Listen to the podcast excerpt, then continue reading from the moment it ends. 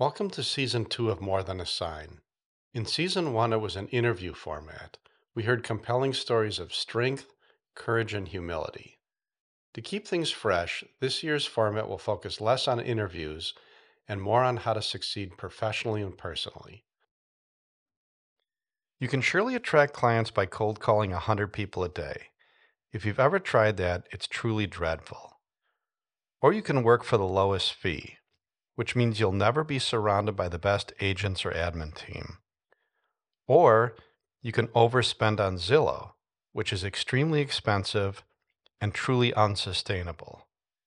Or you can be a rainmaker. Why is it that some people seem to naturally attract business while others don't? Let's look at what I believe are the traits that define a rainmaker. First, Rainmakers are present. They're focused and engaged in the here and now. When you speak with someone present, they take great interest in you. Essam El Safi is a nice example of this. If you've ever met him, he gives you a real handshake, he looks deep into your eyes, and he generally wants to know how you're doing. Essam is a rainmaker. Second, Rainmakers are often charismatic. Charisma is defined as compelling attractiveness or charm that inspires devotion in others. Someone free from external distraction or internal dialogue. Someone that radiates or gives off an aura. When Char Borg turns on the charm, she has no equal. She has this wonderful warm voice and big smile and a hello friend is Shar's go to greeting. Shar is a rainmaker. Third, rainmakers are confident. Confident is not about feeling superior. It's a quiet calm, knowing you're fully capable. It's being knowledgeable, prepared, experienced, and accustomed to providing results. Mike Quinlevin he's confident. In fact, he's so quietly confident, he sells million dollar homes in shorts. Fourth, rainmakers are positive. They're hopeful, and they see nothing but possibilities and always the good in things. John Molitor, he's positive. I would challenge you to find anybody more positive than John. John has a huge smile, a hearty laugh, and he speaks a few decibels louder than everybody else. He loves what he does, and he loves the people in his life. It's impossible not to feel energized after speaking with John. John is a rainmaker as it relates to both rentals and sales. Fifth, rainmakers are good communicators. They're active listeners, they seek to understand, and they're empathetic and have a high EQ. Janine Warner is a perfect example of a great communicator. She emotes warmth and has a very engaging presence.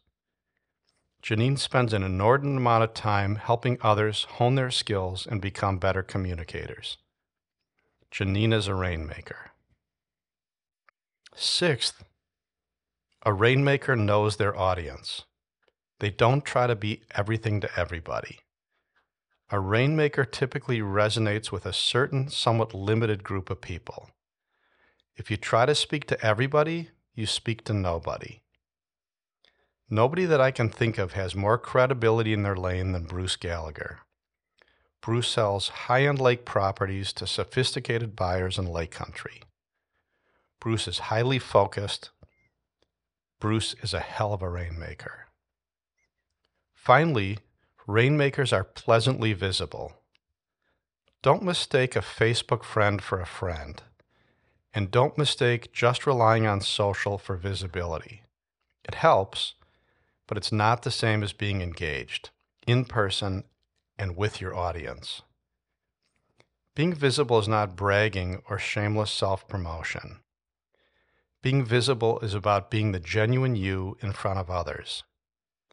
Katie Falk, my partner, epitomizes someone who is constantly in front of others, doing, giving. She's laughing with people and she's crying with people. Katie is the consummate rainmaker. And all of these agents that attract more than their fair share also share a trait they deliver. They have an innate ability to provide what is promised or expected. You can possess all six prior traits, but if you don't consistently deliver, you are, as they say in Texas, all hat and no cattle. So, how do you become a rainmaker? Do an honest self assessment. How would you rank these seven personal traits from best to worst? Then ask a few peers that you trust to provide frank and candid feedback if they agree with your personal assessment. Pick one trait at a time and work on it. Let's look at just one trait for example confidence, or the quiet calm of knowing that you're fully capable. Michael Jordan was confident in taking the final shot. It wasn't because he was born with that trait. Heck, he was cut from his high school team. That confidence came from the fact that he practiced that shot day after day, week after week, month after month.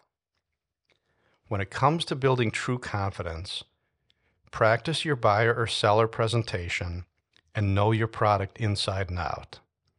And when you don't have the answer, say, Wow, God, that's a great question. Let me get back to you. So I called out six people who embody the traits to make it rain. We're all a work in progress. We all shine in certain areas and struggle in others. If you need to bolster one or more of these characteristics, watch, learn, and emulate these best in class folks. I know I do.